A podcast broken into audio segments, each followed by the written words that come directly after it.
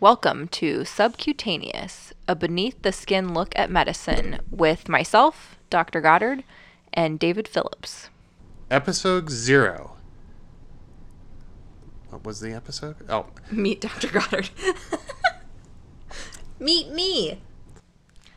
Hi, I am Lindsey Goddard, and I'm David Phillips. and this is Subcutaneous, a beneath the skin look at medicine, which is our podcast about my journey and others' journeys into medicine and the real look at what medicine and life in medicine is like. David forced me to do this podcast because he thinks I have a lot to say. And the name came from my background as a dermatologist and trying to be more than just a surface level look at medicine and really look into the nitty gritty. One of the reasons we are uh, calling this episode zero is this is not going to be the standard format of how this podcast is run. We both think it's maybe a little weird for Lindsey to hop on here and talk about herself for half an hour.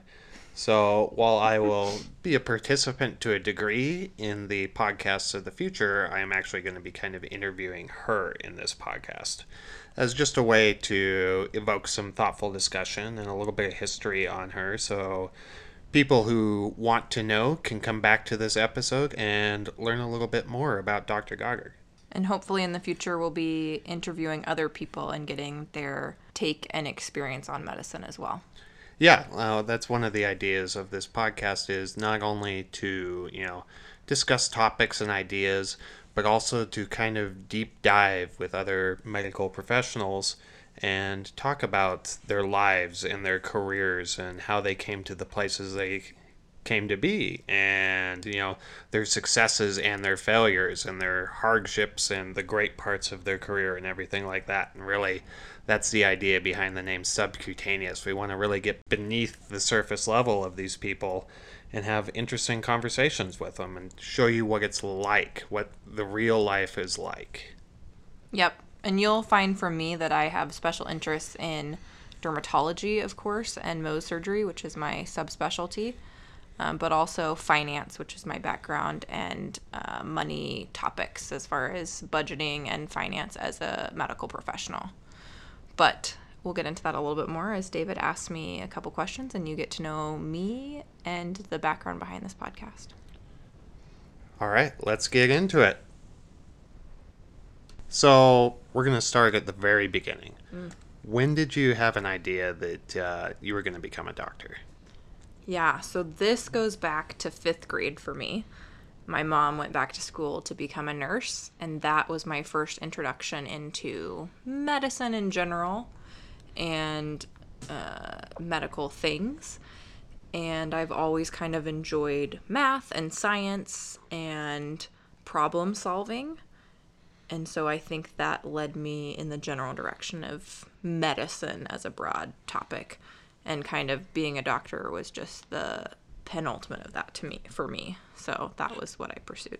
Was it always kind of the penultimate idea? Did you want to be a nurse like mom or No, and I don't really know why I never really entertained the idea of being a nurse as my mom was. I had kind of always wanted to be an astronaut until my mom went to nursing school in fifth grade, and that kind of pivoted my career track to want to be a doctor. as you kind of entered your post high school education, you entered college knowing that this was going to be the path you were going to take, and you were going to Yes. have a very straightforward path to, you know, you were going to go straight through, right? Yep, that was always the goal. And in college, I was not sure what I wanted to major in. I started out as a, uh biomedical engineer and then talked to several physicians and asked them if they could go back and do it over again, what would they major in? And I got a couple that said history, or I got one history and one, you know, fine arts degree. And I had several people tell me they would have gotten a business degree, that business knowledge and background is a huge thing that's lacking in medical school. And so they would go back and get a business degree. And so that's what I did. And at the University of Oklahoma, where I went to college, you actually can't declare your major in business until you're a junior. And so I started out just as a business major and really fell in love with accounting and prob- problem solving in that sense. And so as a junior, I declared and ended up getting a business degree in accounting.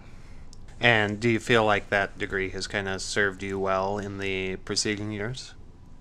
Yes, I think it was definitely hard the first year of medical school because while I had a minor in chemistry and I was like one credit away from a minor in biology, I still didn't have the same robust biology and chemistry background as my biology and chemistry major counterparts did in med school.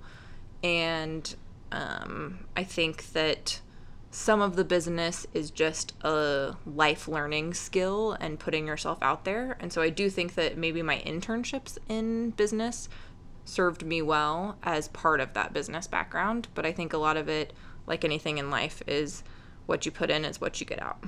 Okay.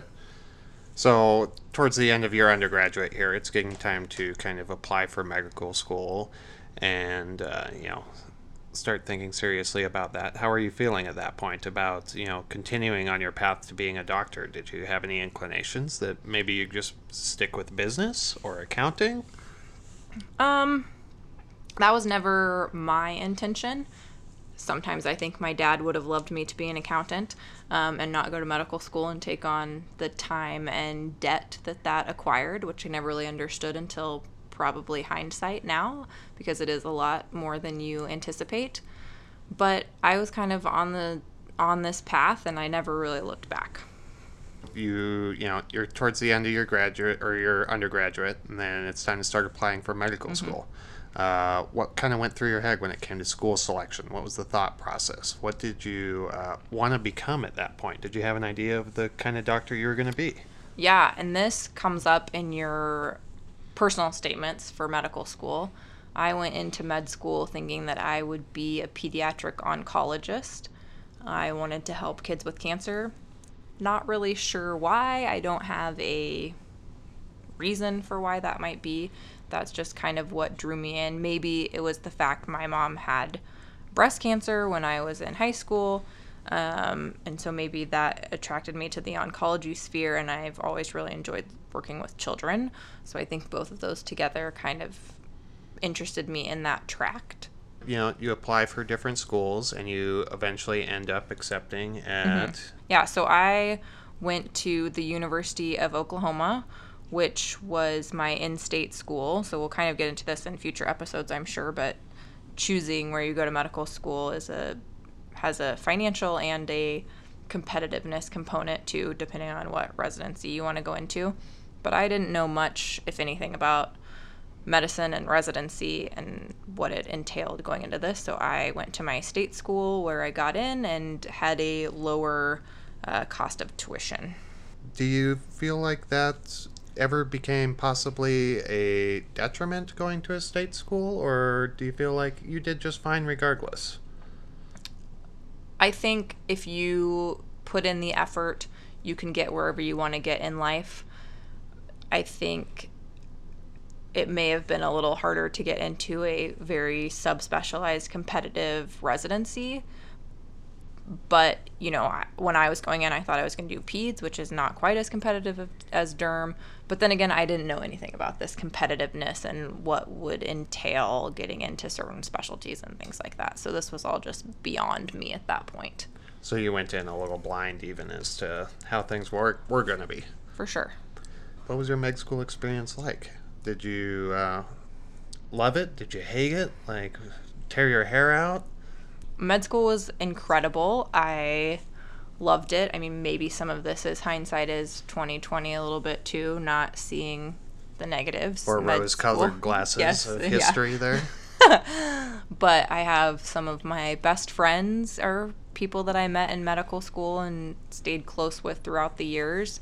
I think at the University of Oklahoma, I mean, all I have is my experience, but just from what I've heard of other med schools, I definitely think that my school was very supportive of each other. We all shared notes and lifted each other up. There, of course, are always going to be some gunners in a med school, but I think in general, where I went, we were all very supportive of each other. And even in a very competitive specialty like dermatology, I still keep in touch with the other people from my med school class that went into my same spe- specialty of derm.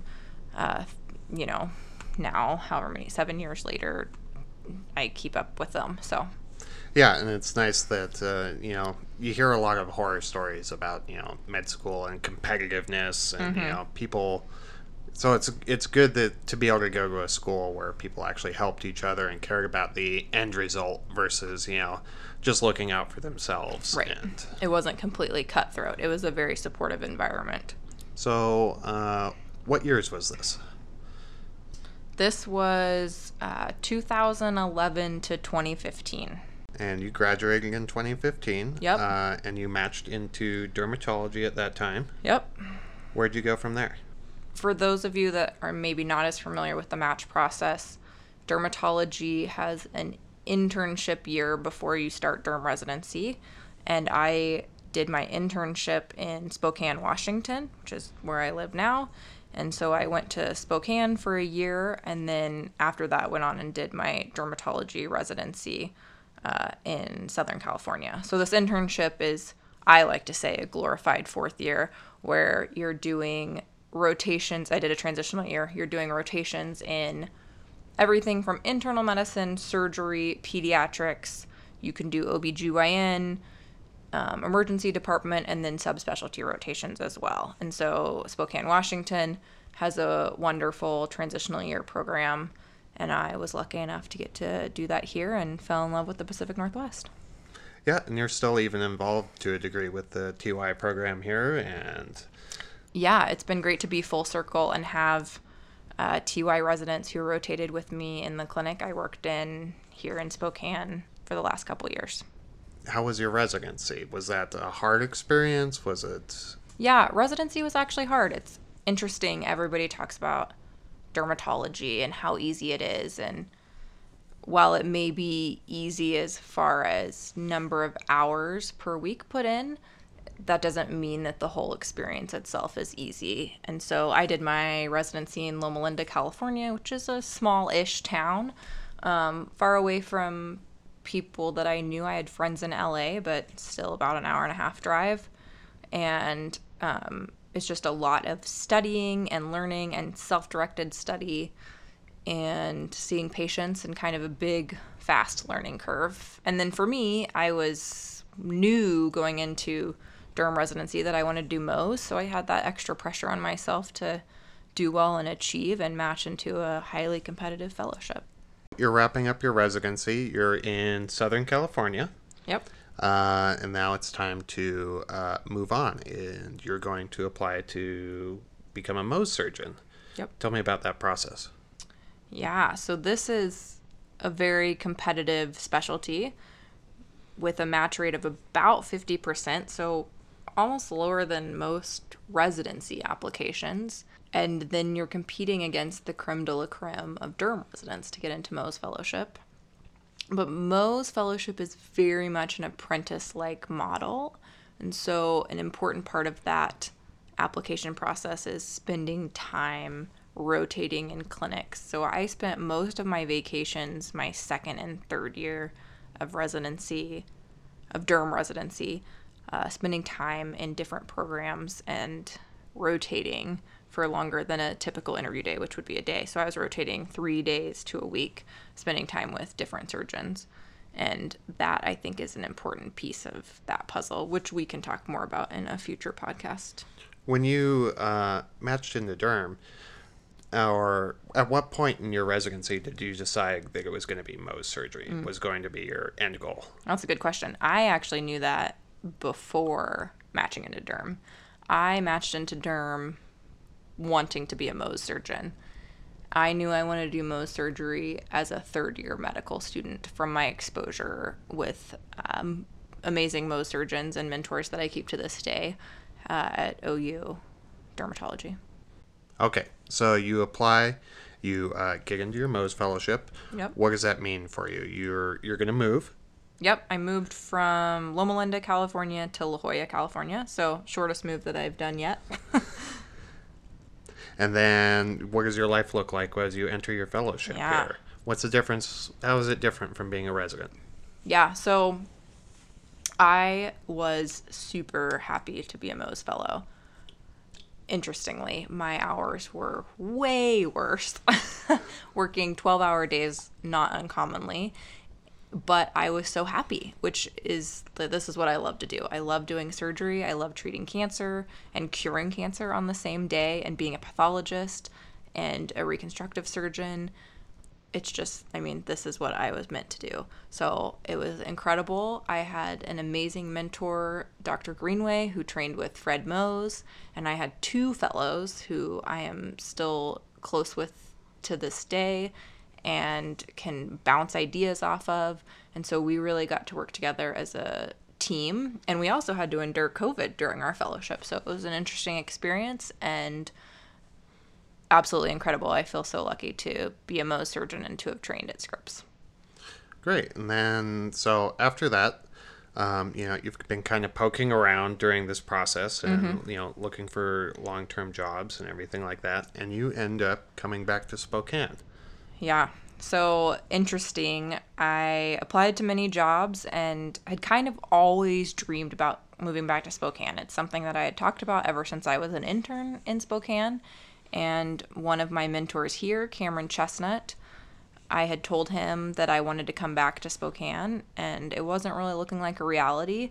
Uh, but a few things lined up, and we made it work. And interestingly, turned it into a fellowship as well. I was Cameron's first official ASDS or cosmetic surgery fellow and did a couple days a week of Mohs surgery independently or with him and three days a week of cosmetic surgery fellowship training where I learned to do uh, blepharoplasties, facelifts, fat transfer, all kinds of interesting cosmetic surgical procedures. And one thing that's always kind of interested me about this is it's like all this, you know, sort of facial plastic surgery is really can apply to your Mohs surgery mm. skills and stuff like that with you know these hard repairs and everything like that. It's a really great tool to have in your toolbox as a Mohs surgeon is different sorts of facial repairs, right? Definitely. And I think having done the Mohs surgery fellowship beforehand made me uniquely prepared and in a great situation as surgical foundations go to be a cosmetic surgery fellow. So that brings us to uh, the next stage in your career, which mm-hmm. is, uh, you know, you are actually currently a uh, Mohs surgeon that works locums. Yeah. So after my fellowship, I stayed on with Cameron for about a year and then transitioned to full time locums work. So, locum tenens is a traveling physician. And so I travel to rural ish places or places where they need a Mohs surgeon or a Mohs surgeon is on vacation and do cases for them. And so I started this in December of 2021 and am kind of just getting my feet wet and learning more about this. And I'm excited to hopefully do a whole session about locums work because it's a whole new frontier for me. And I think a lot of doctors aren't even aware of this career path. So that's been fun.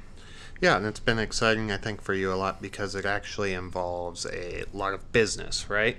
Like you're not just, you know, it's not just surgery and everything like that, but you are now running your own business. Mm-hmm. Yeah, and I think a physician can make this as much a business endeavor as they want. And obviously, I'm interested in that, and so kind of made it more of that.